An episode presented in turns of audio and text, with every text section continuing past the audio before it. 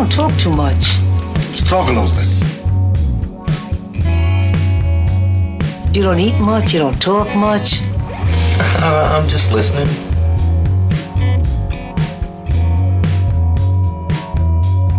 This is the Just Listening Podcast with pizza artist Eric John.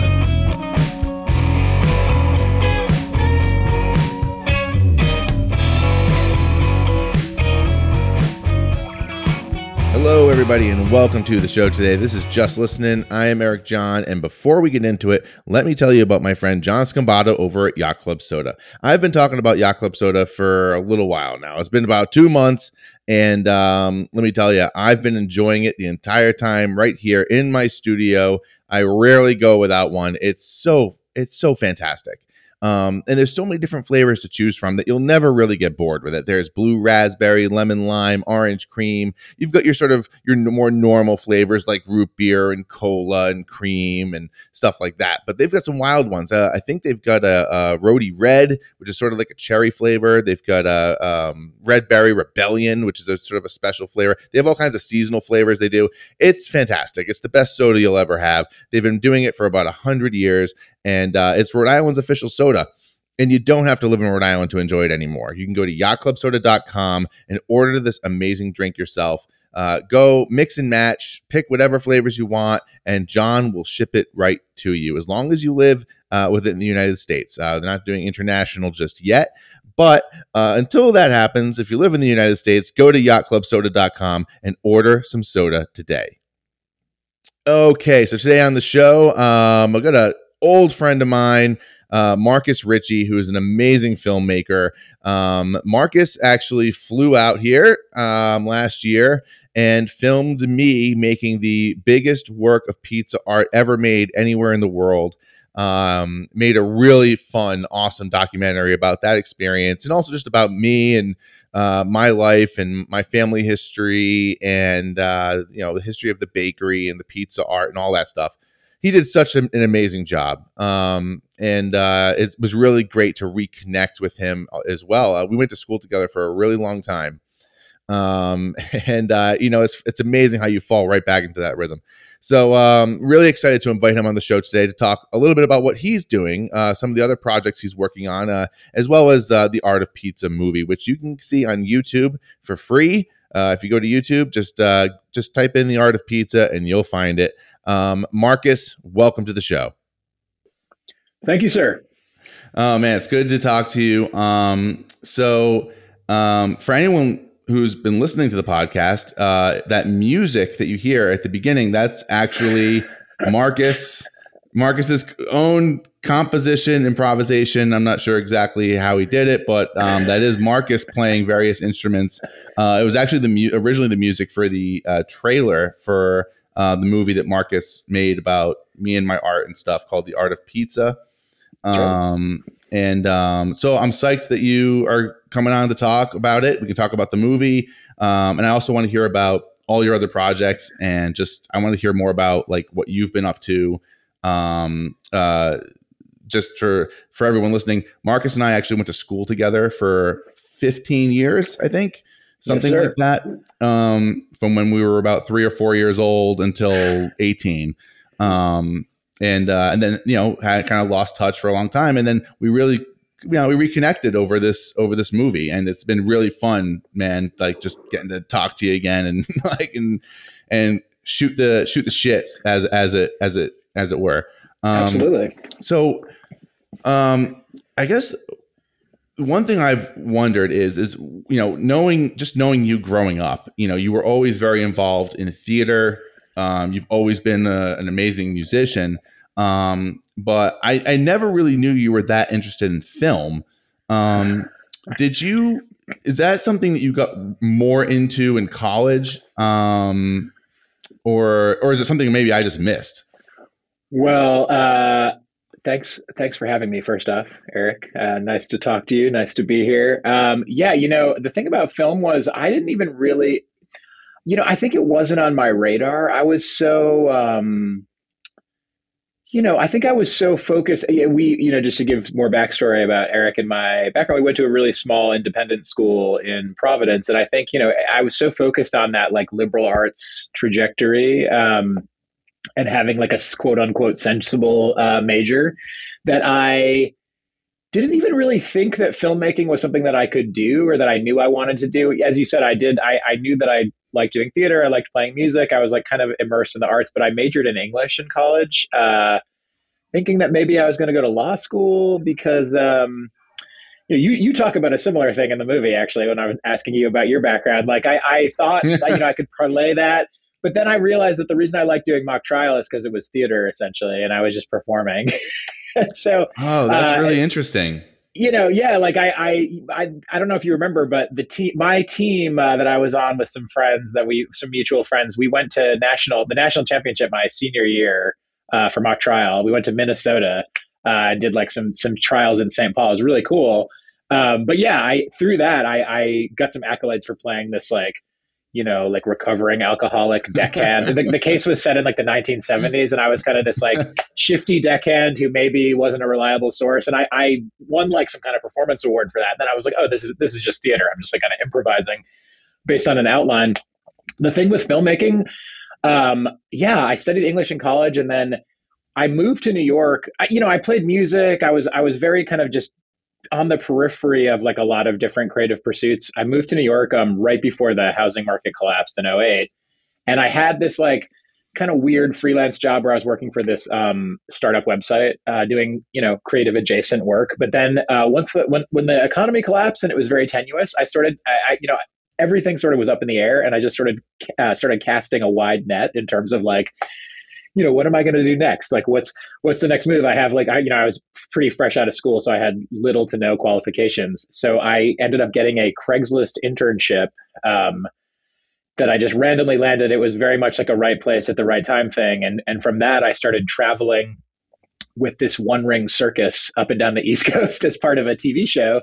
Um, that yeah i started as basically an unpaid intern and i kind of finagled my way into assisting one of the shooter producers on that show and became uh, that guy's sound recordist. So they taught me basically how to do you know i already had like a cursory understanding of you know xlr cables like basic audio setups. So i learned how to boom and operate a mixer in the field and basically like apprenticed with this guy who was like a producer director type who also shot cameras. And so that's kind of how i got my foot in the door and it was really just like a a lucky lucky break for me that I happened to like meet really talented people who sort of gave me that foundation, and then uh, you know that was basically the jumping off point.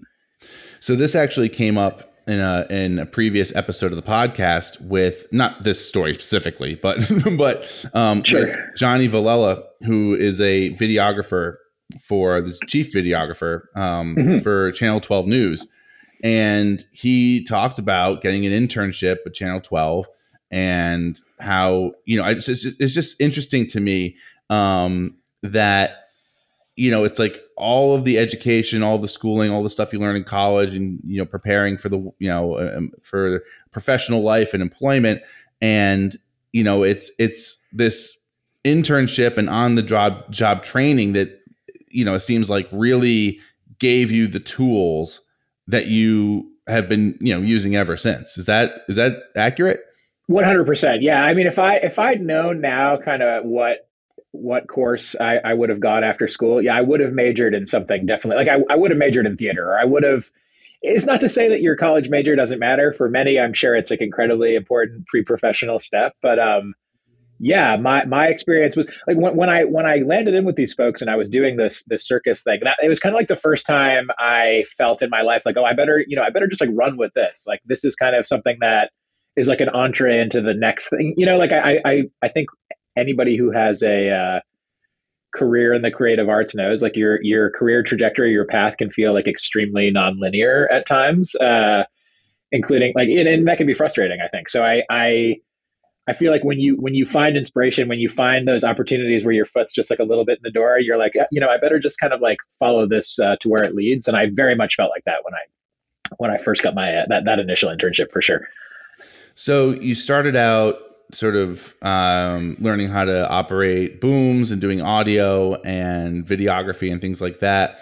Did you throughout this process in this internship with this One Ring Circus, did you um, did it hit you right then that you wanted to make your own films?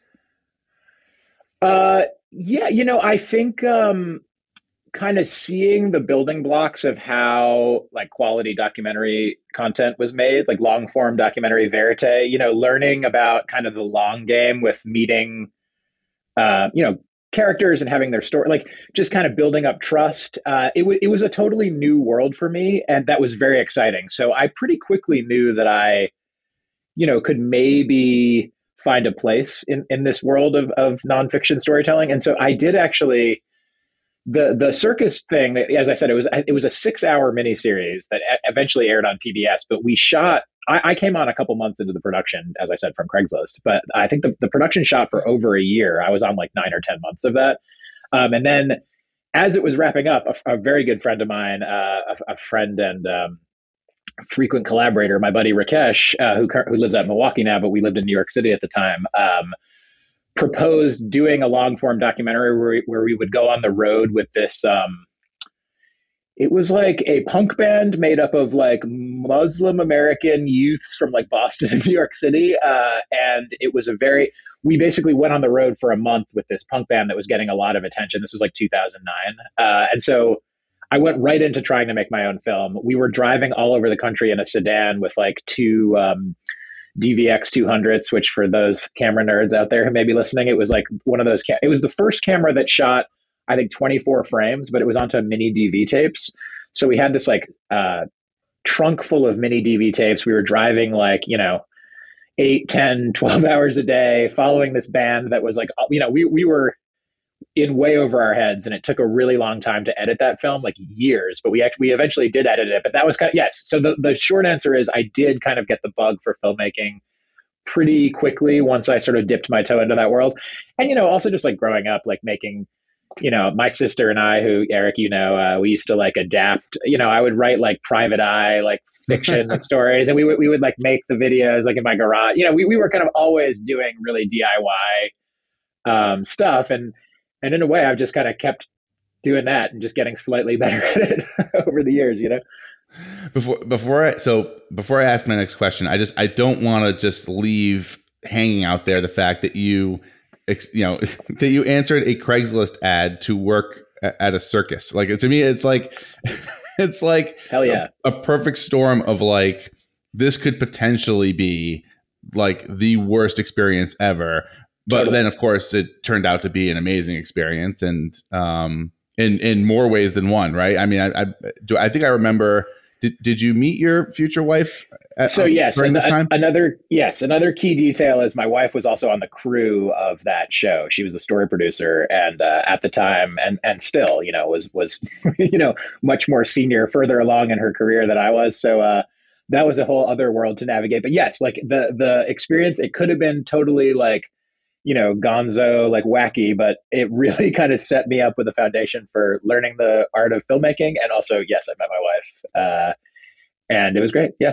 isn't it, isn't it kind of mind blowing that like, it's like, if, I don't know, if you had stubbed your toe earlier that day or something and like you just happened to miss that Craigslist ad or like, like, it's like there's like literally like two human beings that wouldn't exist. Like like does that does that that stuff ever kind of like just blow your mind that like like a simple something that seems so simple and small in the moment like this has all these insane sort of ramifications later on?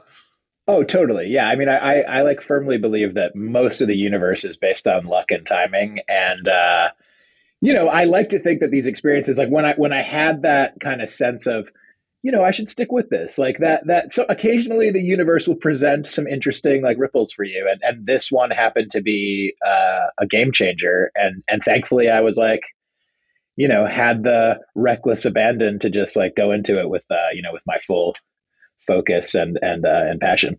Right. It's sort of like being on a conveyor belt that you can't control and you don't know where it's going. But like when it goes by a door, like you still have to, you still have to be willing to open it and walk through it and uh, you know i've kind of taken that same approach too just with you know and it took me a while to figure that out too but like um and you know it's interesting I, I rick rubin the the record producer has has talked about this sort of thing as well. That it's sort of like you, there is a, it's a balance between letting the universe happen to you and letting things come to you, and and also you know being a willful actor and and making decisions and, and going with things. But I've I mean I've tried to do the same thing with it's like I I don't go out of my way to seek out like opportunities that aren't sort of there naturally, but like I I try to like you know take take things up when they present themselves to me and I try to be proactive in that sense.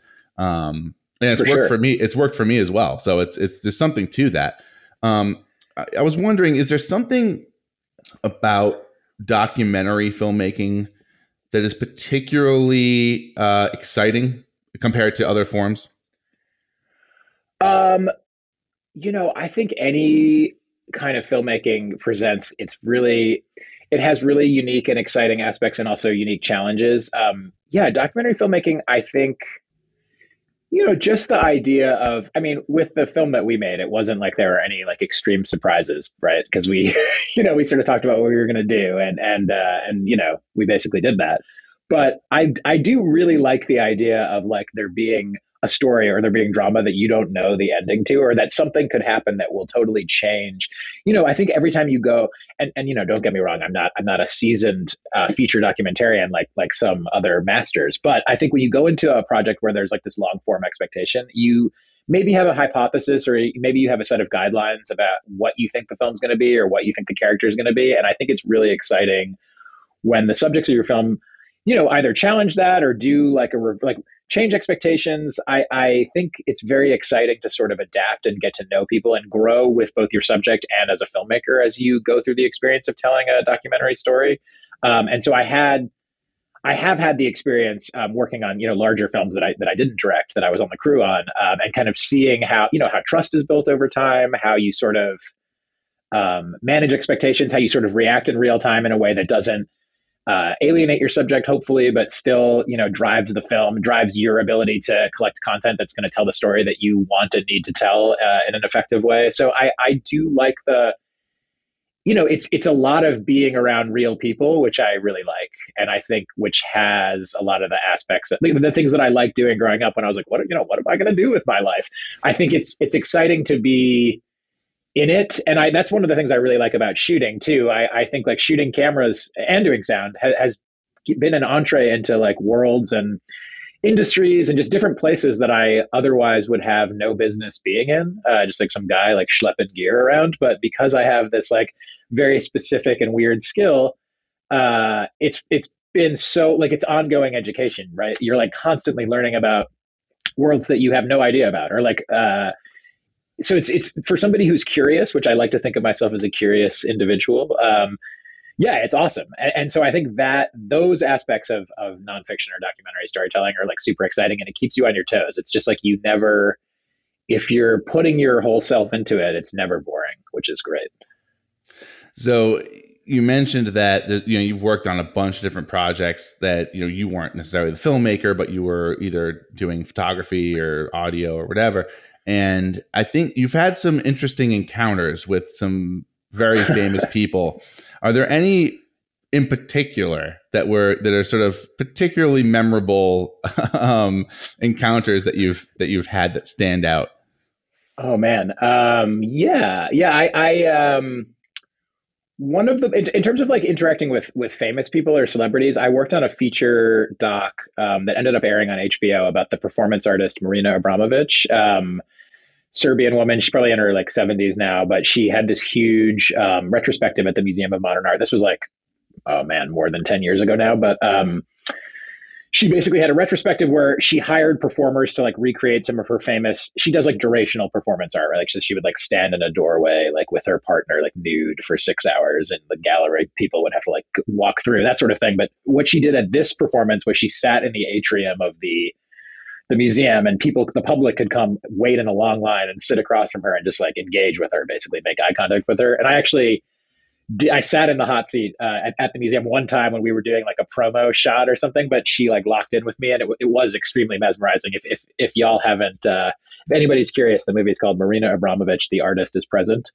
and it was a super crazy experience. But um, she while she was doing this uh, this performance and this retrospective at the museum, she sort of became like wrapped up in the, you know, she was just a part of the New York discourse for like the spring and summer that this was going on. And so, you know, celebrities just started coming to the museum. We, we would get, you know, we'd be filming B roll of just people sitting and it would be like, oh, you know, security's here because it's like Patti Smith and like Lady Gaga just walked in or like Lou Reed from the Velvet Underground. You know, they're RIP. Uh, but there were a lot of really cool kind of like New York folk passing through, but one of the more amusing ones that had something to do with me, like just kind of tangent, like just on the periphery, was um, I was working. Marina was doing the artist was doing a, uh, I think she was doing like a talk back or some kind of presentation at NYU. So we were there filming it, and I was in like some classroom that was like the green, the green room, and I was putting a microphone on her, and um, you know, we had worked together a lot. So she was always wearing like these these tight fitting like black dresses, and so I had like a um, you know, like a body pack. Basically, it's just kind of like a spandex thing that wraps around her torso that I would put the microphone pack in and then just like run it through her shirt. And she was like, you know, as I said, we've done that a bunch of times. So I, was, I had my hands like, uh, I was like on the ground. Basically, I had my hands up her long dress and was I was like putting this mic pack on. And uh, James Franco walks in, and uh, this was like during the time when I don't I don't know if you remember this. This is like James. There was a time when James Franco was getting like uh, all yes. these graduate degrees, and he was like writing fiction. And for some reason, everyone like knew that he was doing that. It was during that era. And uh, so he he walks into this classroom at NYU where I believe he was enrolled in some like master's program in like fiction oh, or something. So and I and I have like both my hands up Marina's skirt, and he's just like hello. And she's like, "Oh, James, like this is Marcus." So I like take one hand out of her dress and like shake his hand on my knees. Very surreal. He was, you know, he was like bemused by it. Uh, but yeah, that was just like a fun. The time I met James Franco, uh, just like on my knees with my hands up a lady's dress in a professional, totally professional context, but it was unusual. It's kind of ironic that it was James Franco that that happened to see right. you in that position. I think totally. that's pretty funny. Um, so and for people who don't know the the you know the artist that Marcus is talking about, um, so actually uh, that whole exhibition and everything um, went really really really viral on TikTok and platforms like that because of this, this sort of sub story of her like long lost lover, um, that's right, or that's companion right.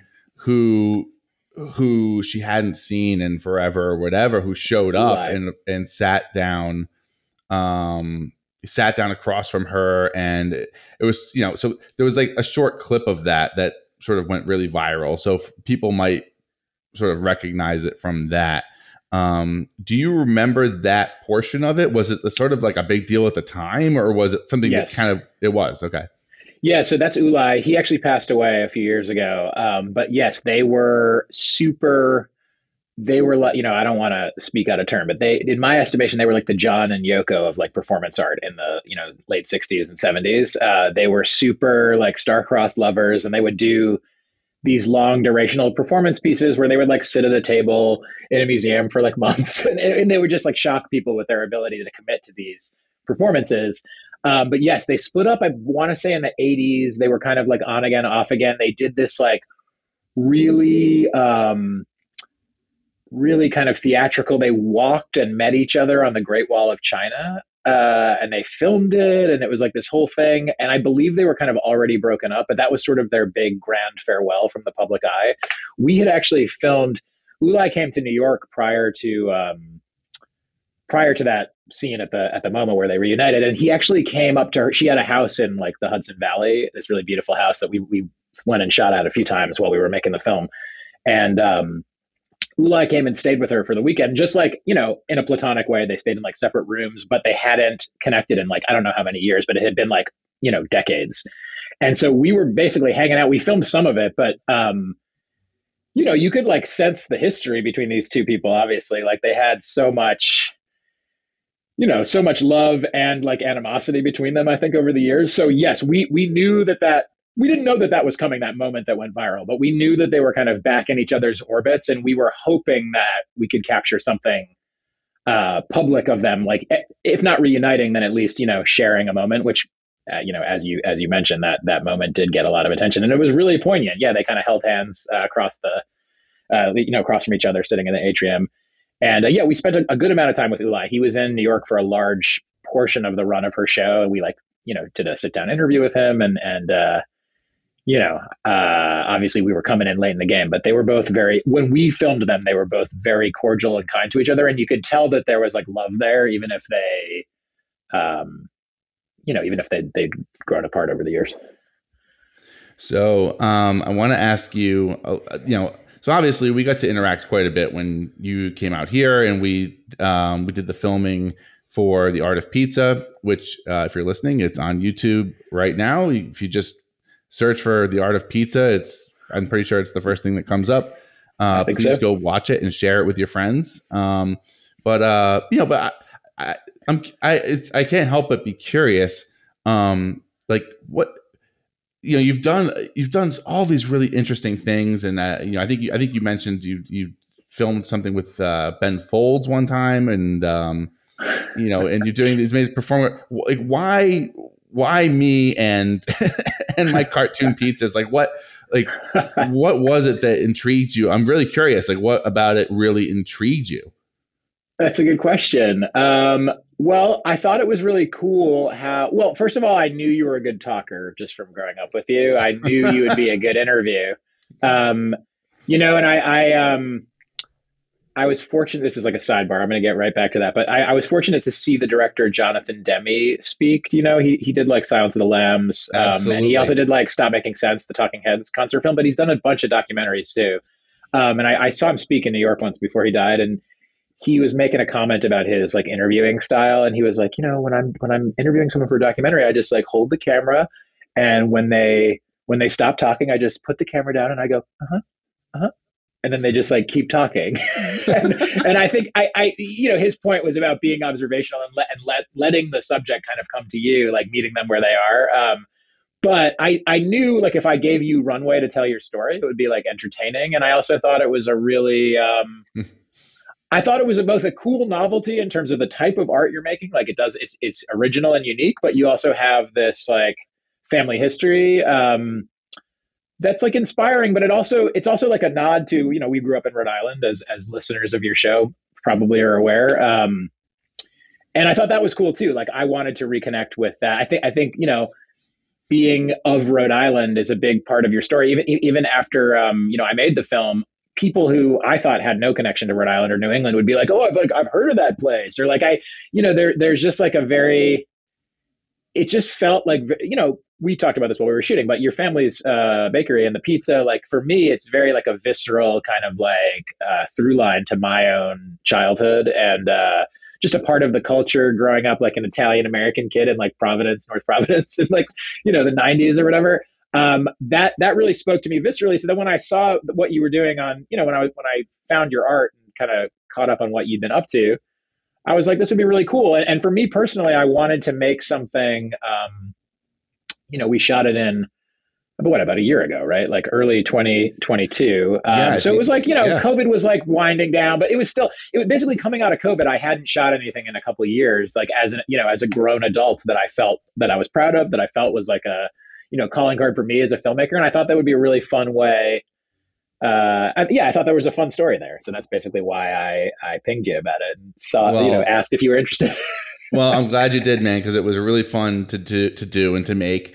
And you know, it occurs to me that you know both of us, you know, growing up in Rhode Island, you know, th- there is something really unique about Rhode Island, and it's not just the things like that are very specific to Rhode Island, like pizza strips or Lemonade yeah. or you know clam cakes or whatever.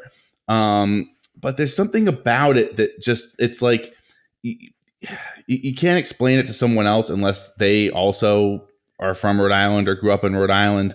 And you know, as someone who left Rhode Island for um, you know, for my, myself, I left for four years, um, you know, for college, and then I I came back. Um, you've been away from Rhode Island for much longer, and I know it was nice for you to be able to come back. Um, talk talk a little bit about being from Rhode Island and like just just how that's a part of your identity and like what it meant to you to be able to come back and sort of revisit some of your old stomping grounds and you know just give people a sense who are listening who are, are aren't from Rhode Island or who are and you know it might be interesting for people to hear that perspective. Sure. Yeah. I mean, I, I have, as you said, I've been away. I basically moved away from Rhode Island to go to college. I, I've, I've been very nomadic uh, in my adult life, as, as many millennials are. But I, yeah, I went to college in the Chicago area. Then I lived in New York for like 10 years, and I've been out in Seattle for now like six years. But, you know, obviously going to Rhode Island somewhat regularly that entire time. But, uh, but yeah, I, I, um, it's hard to explain. It felt really nice. I, when I when I was shooting, I mean, we only shot over like four or five. Days. I mean, you and I spent like basically two days together. I, I shot like four days um, on this on this film that we made. Uh, you know, just walking around Federal Hill, going around Providence, like hitting up base as you said, like the old stomping grounds. It was really fun to to shoot this movie because yeah, I was like in all the all the locations that had like importance to me as a in my youth. I was staying with my parents, you know, in their spare bedroom while I was shooting it. So mm-hmm. that also like brought me back. But yeah, I think um, you know, New, uh, Rhode Island often gets, I think, the short end of the stick because it's literally the smallest state. It's like near Boston. We like support Boston teams. But yeah, there's not. There is this really cool pocket of like creative, smart, cool people uh, in the in the greater Providence area, and I think um, I think a lot of interesting and and and cool stuff comes out of there. And I, yeah, I wanted to just like, I thought it would be really fun to do a small part to just kind of like give that some personality, give give that some voice uh, as part of our film. So I think, uh, you know, I, you know, I, I only have one tattoo uh, on my on my body, and it's a variation on the Rhode Island state seal on my right arm. The variation is I moved the word "hope" from underneath the anchor and to, to on the anchor. I don't even know why. I was just like, I'm going to make it my own but I don't know. I think that says something. I haven't lived there in like 20 years, but um, yeah, I'm proud. I'm proud that that you know that's a part of my journey, and I and I, as I said, I love the fact that Rhode Island is is you know kind of like the the silent character in the film that's setting the stage um, because you know I I loved you know we talked about this other day, but I loved when you made the pizza. You're wearing like a Shamrock uh, Red Sox sweatshirt, right. which is like so. It's so like you know it's just right in the pocket. You know, that's just like what I'm what I'm celebrating about the region. You know, so so yeah, it was just really fun to like to get into that, and and I hope it comes across in the film. I think it does. Yeah, no, the, I think one thing that I enjoy about the, the film is that it, it, it has such a Rhode Island vibe to it. Like, and, and again, it's something you just don't you, don't get unless you have experienced it. And like, I think I came back to Rhode Island because whenever I would come back for whether it was summer break or, you know, Christmas break or whatever from college, um, you know, I definitely just appreciated it more. It's, it's such an interesting place. I think what people don't realize who live outside of Rhode Island is that it, it, there's so many different, um, I want to say biomes isn't the right word, but like it's such a provincial place for such a small place that like you know you can be in providence right which is like in the center of the state and then you drive like 15 minutes and you're in like rural farmland. Or you drive another 15 minutes in another direction and you're you know you're in an oceanside you know neighborhood. Um and so it's it's and it's got suburbs and it's got it's just it's everything's so jammed in together and of course, you know, like being a Rhode Islander, like the idea of driving 20 minutes to go anywhere um, when you're in your Rhode Island is you feel like you're going to another planet. You know, like I, you know, I'm sure I'm sure you've experienced this where if you mentioned to somebody that you you know you live 20 minutes away from them or whatever, it's like man, you might as well be telling them to you know take a day trip um, totally, totally. That's, all, that's, no, absolutely. And like living in the West, where everything's like so vast and far I away, I, I, like that that that uh, dichotomy is even more. I like know it when I pronounced. yeah. When I went, so um, when I was out in Colorado for school, I remember the first time anyone suggested that uh, that we go skiing on like a weekend or whatever, and um, you know, my stupid East Coast brain is like, oh, you know, Colorado skiing, it's like an hour away you know, and it was like, no, it was like five hours away. I was like, five hours. I was like, you guys have a good time. I'm gonna go back to sleep. I was like, I was like, do I need a passport? Like, what? like, what do I need? Of course, you know, of course, like I adapted to it eventually, but like, it is a weird, you know, it's a weird thing to try to adjust to. Um, so I want to, so tell me a little bit about um the movie you just made and and tell our listeners about it because I've seen it and it's really fun and uh, it's called Squirreled Away. And so, just tell people about the movie. What was the inspiration for this movie, and sure. give them a sense of what it's about exactly. Sure. Uh, okay. So, Squirreled Away. So, I actually shot um, two films last year. One one was The Art of Pizza, and actually a month or two before I shot that, I shot this other movie, Squirreled Away, which is a scripted uh, narrative short. And basically, the premise of it is it, it's about a um, couple that recently has moved to Seattle. They're expecting their first uh, child, and uh, you know the dude is a creative type of undetermined uh, specificity in the film. He's like kind of looking for work, and uh, basically the there the, the film basically starts to unravel after a squirrel die like they, they there's a intruder it's a squirrel in their bathroom cabinet that dies and basically this dude gets uh increasingly haunted and tormented by you know either the ghost of the squirrel or his idea of the ghost of the squirrel. And uh, you know it's very strange. We shot it over uh, i think five or six days um, last february. We shot it again this was a self produced like i wrote and directed it i shot it i also edited it um, i had more of a crew like when we made art of pizza it was basically just you and me um, I borrowed some lights from, uh, you know, my cousin who lives in Rhode Island, and then my dad came and shot some behind the scenes photos while you were making the pizza. For this, I had a little bit more of a crew, but you know, by Hollywood standards, it was very small. Still, we, you know, we had, I think it was me. I had a camera assistant who was sort of sometimes operating the camera. Um, I had a sound recordist. I had a couple of production assistants. You know, one who was focused on props, one who was focused on costumes, and then I and then I had the actors uh, we shot the entire thing in my house except for one scene, which was in a bar, which I, I finagled uh, a local bar that I really liked that was shutting down. Uh, I asked if we could film in there. They were very kind, let us shoot in there for free. They donated tons of free beer as we did the same take where a nice. guy has to pour a beer over and over again. um, and so, yeah, we uh, we we got a squirrel. We had uh, a couple of different squirrel stand-ins, uh, and then my sister, who who uh, is a very industrious uh, creative type herself, um, basically learned uh, visual effects just exclusively for this and did a lot of really subtle but cool little like masking work, kind of making the squirrel come to life a little bit. We have some visual gags with like crows landing in a yard in one scene. So yeah, it's like it's like kind of a zany um, horror comedy that I wanted to I think it stemmed from my anxiety. Oh, I didn't mention the best part. It's based on a true story. A squirrel actually died in my wall when I lived in New York and when we were expecting my first kid. And so I, you know, I kind of tried to like lean into that and use it as like a metaphor for, you know, staring into the abyss as you're an expectant parent and also, you know, moving to a new city in your 30s and like, you know, just the uncertainty of uh, being an adult in these dystopian times. I was going to ask you if it was autobiographical in any way, shape, or form, but you you answered that. So yeah, yeah, the, it the, makes the it most, even funnier. That, yeah, the most realistic thing is that the the exterminator who's there that's portrayed in the film basically told us to just leave it in the wall because it wasn't worth the monetary or just like the logistical hassle of breaking the wall down and trying to get the corpse of the squirrel out. So uh, we did let it just kind of mummify on the wall. That's that's the real catalyst that that this ghost story uh, started from. it's so wild. Yeah, it's so so. I suggest everyone who's listening uh, go check it out. Um, it's on YouTube. Um, just type in "squirreled away," and it I, again. I think it's the one of the first things that pops up. Um, just look for the name Marcus Ricci. It's on his channel.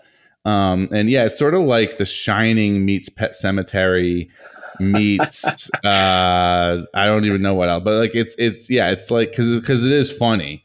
There's a lot of humor in it, and you know, there's not a ton of humor in either of those movies, but you know, it's sort of there's a psychological element to it where it's sort of like you know, it starts messing with your head. Like there's this thing in the wall, like it, it, would be hard for me to look at my bathroom cabinet the same way, you know, like, exactly. knowing like every time I go to grab a face cloth or something, I, I just I know there's a dead squirrel in there. There's yes. something about that that is kind of terrifying um and and, and like off putting. And I think you do a really good job in the film of like building that tension.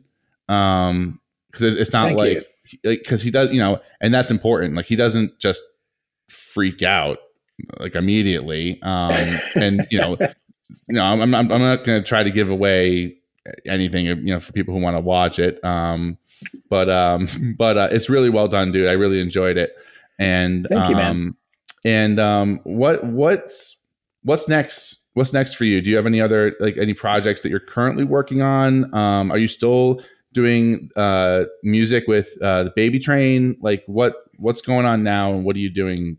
You know, so uh, yeah. So what's next? So just to wrap up the squirreled away conversation, another reason why I wanted to make that is because I do make most of my living, um, you know, with nonfiction storytelling. It's not always making a film necessarily, but I am fortunate that I get to, you know, shoot cameras and make videos, and and uh, so I, I, you know, I have right now I'm like a freelance kind of gun for hire. You know, I'm like a director, uh, DP, kind of uh, editor. I, I cobble together various uh, forms of living, but in terms of creative projects that I'm that I'm currently working on, um, yeah, well, I'm still in the middle of a. You know, we've had a modest but fairly uh, ongoing festival run with the Art of Pizza. Um, so that just screened. Um, where was it? Oh, it was at the Massachusetts Independent Film Festival That's in, right. uh, in and around Worcester.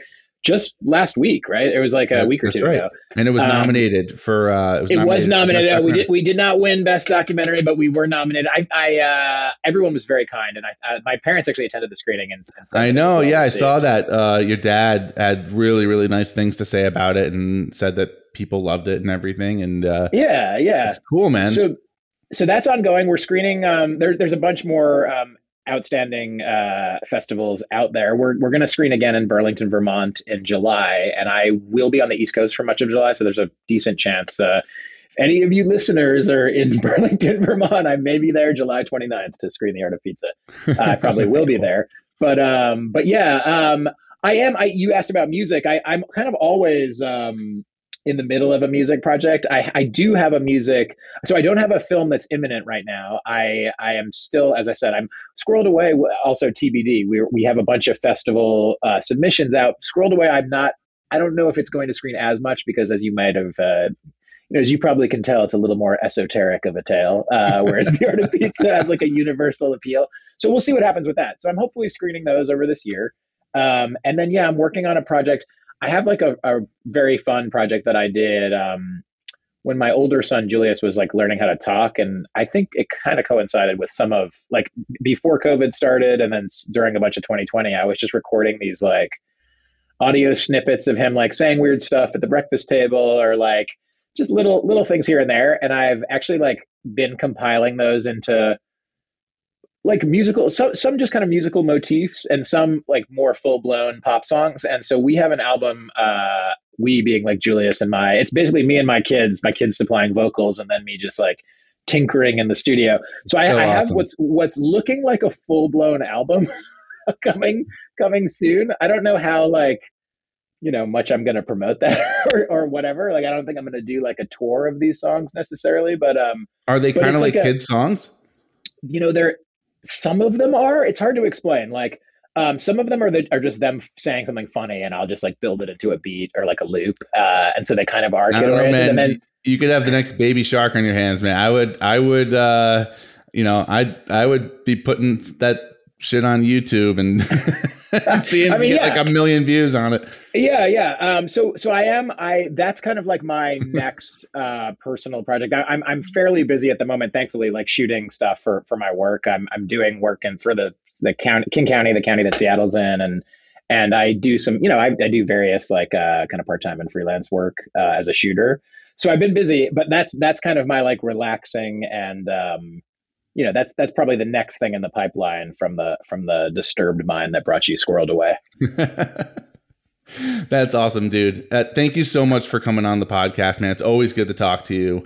And Yeah, thank um, you. for everyone listening, go check out Marcus's stuff. Um, I know, I know you can check out um, all of his film work, I, or most of it, on uh, on his YouTube channel. Just search Marcus Ricci, um, and you'll find it. Is there anywhere else, Marcus, where people can find your stuff, uh, your music, or anything like that? I mean, you could like you can go to my my site, which is just marcusricci.com, and it has like links to all like it's got music, it's got videos. I do need to like update it so it's not to the minute, but you get a good sense over there. Is there any music from Ted Only Knows on the website? You know, there's not, but I actually have been meaning to delve into that world because my band from college also it was just like the 15th anniversary of our like one full length album, so I've Right. been meaning to like release all that music on like you know the the internet like the Yeah, that would be services. So That Yeah, would be cool. So, for anyone- for people listening, Ted Only Knows was a band that Marcus was in when we were in school. I mean, middle school and high school. Yep. Um, that were and they were really good, and you guys played gigs and stuff, and uh, you know, you were kind of like the, the the school band from you know for all intents and purposes. Um, and uh, there is a CD that was made called "Sealed for Your Protection," and it's Oh, yeah. uh, it's Yeah. there. I you know, I bet you anything. I bet you there's a copy of it at my parents' house in there with their CDs wherever those are. I bet you it's there. Um, I'm gonna go dig it out, and I'm gonna I'm gonna listen to some Ted Only Knows uh, this weekend. I think uh, that would be some, some good nostalgia. Uh, Marcus, thanks again, man. This is always fun, and um, I'll I'll talk to you soon. Thank you, man. Thanks for having me. Great to talk to you. This is the Just Listening podcast I gotta go. Go where? I mean, we just got here. I got that thing. I gotta go. with pizza artist Eric John. Uh, wait a couple of minutes. We'll all leave together, okay? This way you don't go out like a bunch of hobos staggering out one at a time. Please like, share, and subscribe.